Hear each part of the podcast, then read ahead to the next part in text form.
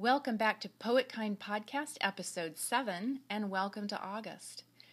There is something I've always loved about August, something rich and languid. Trees and plants along the roadsides take on a voluptuous attitude. They bump into each other and roll over ridges and edges. I just love all that fullness. There's also a warmth to the August colors that bridges that full on summer right into autumn. I live on a little four acre patch of land, and this time of year feels insulated by all that lushness. It's quieter here, slower feeling. I love it. When I was a child, I always loved August too, those last free days of summer, cramming in as much playtime as possible in the shortening days before school began. And for me, I'm someone who always looked forward to school almost from the moment that it was out. So it was a time of excitement for me when we could prepare for the new school year. New school supplies, new clothes, new lunchbox. Anyone else get nostalgic? Can anyone else recall that that like funky lunchbox smell, something somewhere between old milk and peanut butter sandwiches? Just the remembering of that smell takes me back to some of those same feelings. I don't think I've ever outgrown the feeling of back to school. I still love to buy a few new supplies here and there a new notebook, new pencils, and at least one snazzy new pen that I inevitably end up leaving somewhere when I've pulled it out to jot down a quick idea. Anyway, what does this have to do with poetry?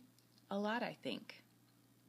When moments, smells, sensations, when they're evocative, I think there's poetry there ways of being present and then conveying that through our words can connect with someone else or invite them into the experience and create something new for them.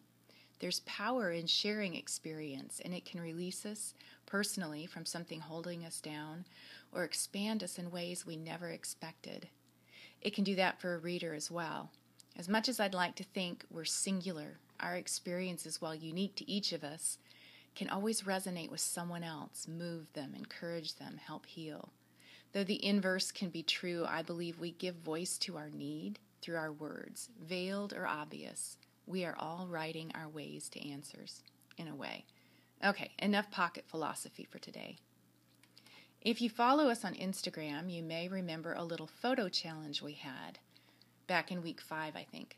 I'd like to congratulate Elizabeth Marshall. Her poem Land of Five is our pick for this week, and we'll share that at the end of our podcast. Thanks to the brave souls who sent something in. Please, please keep submitting. When we have a challenge like that, we love to see the work you guys do. Keep your eyes open on Instagram and Twitter, both at Poetkind Podcast, all one word, for the upcoming prompt for this week.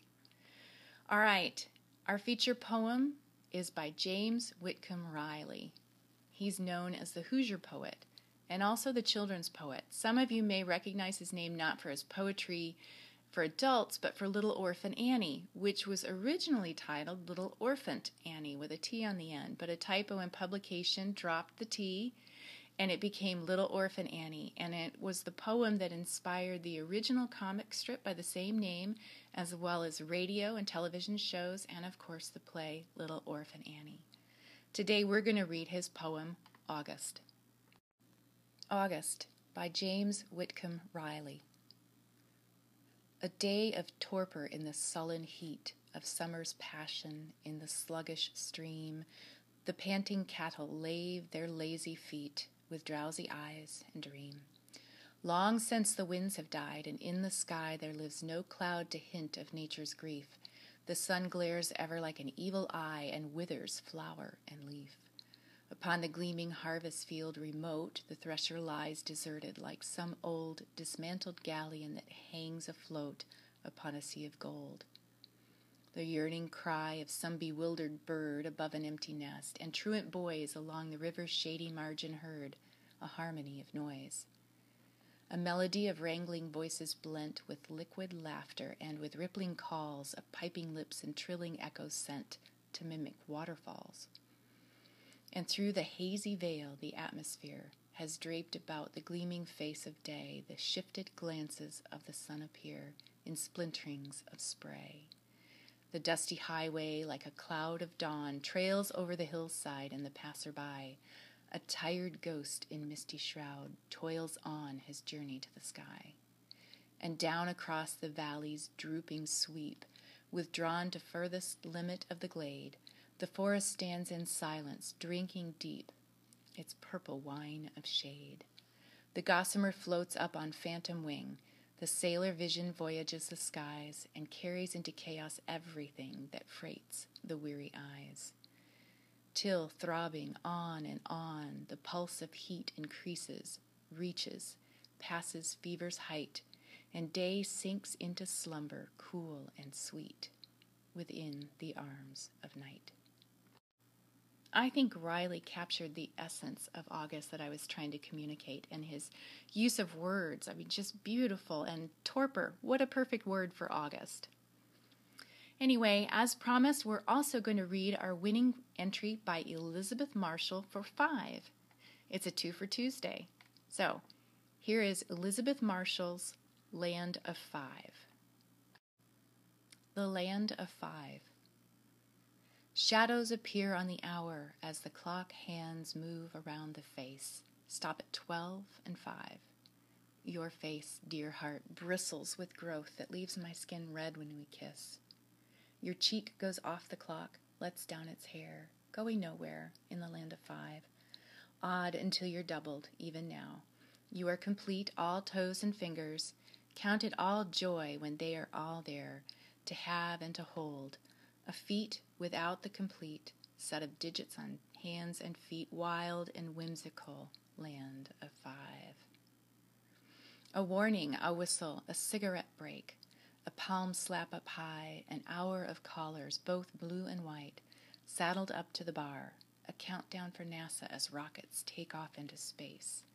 And my favorite age, for just 12 months, a child of tender age, five, when shadows appeared at night, we'd count to five and hide, my sisters and I, in that magical house on the street with hills and dales. We five.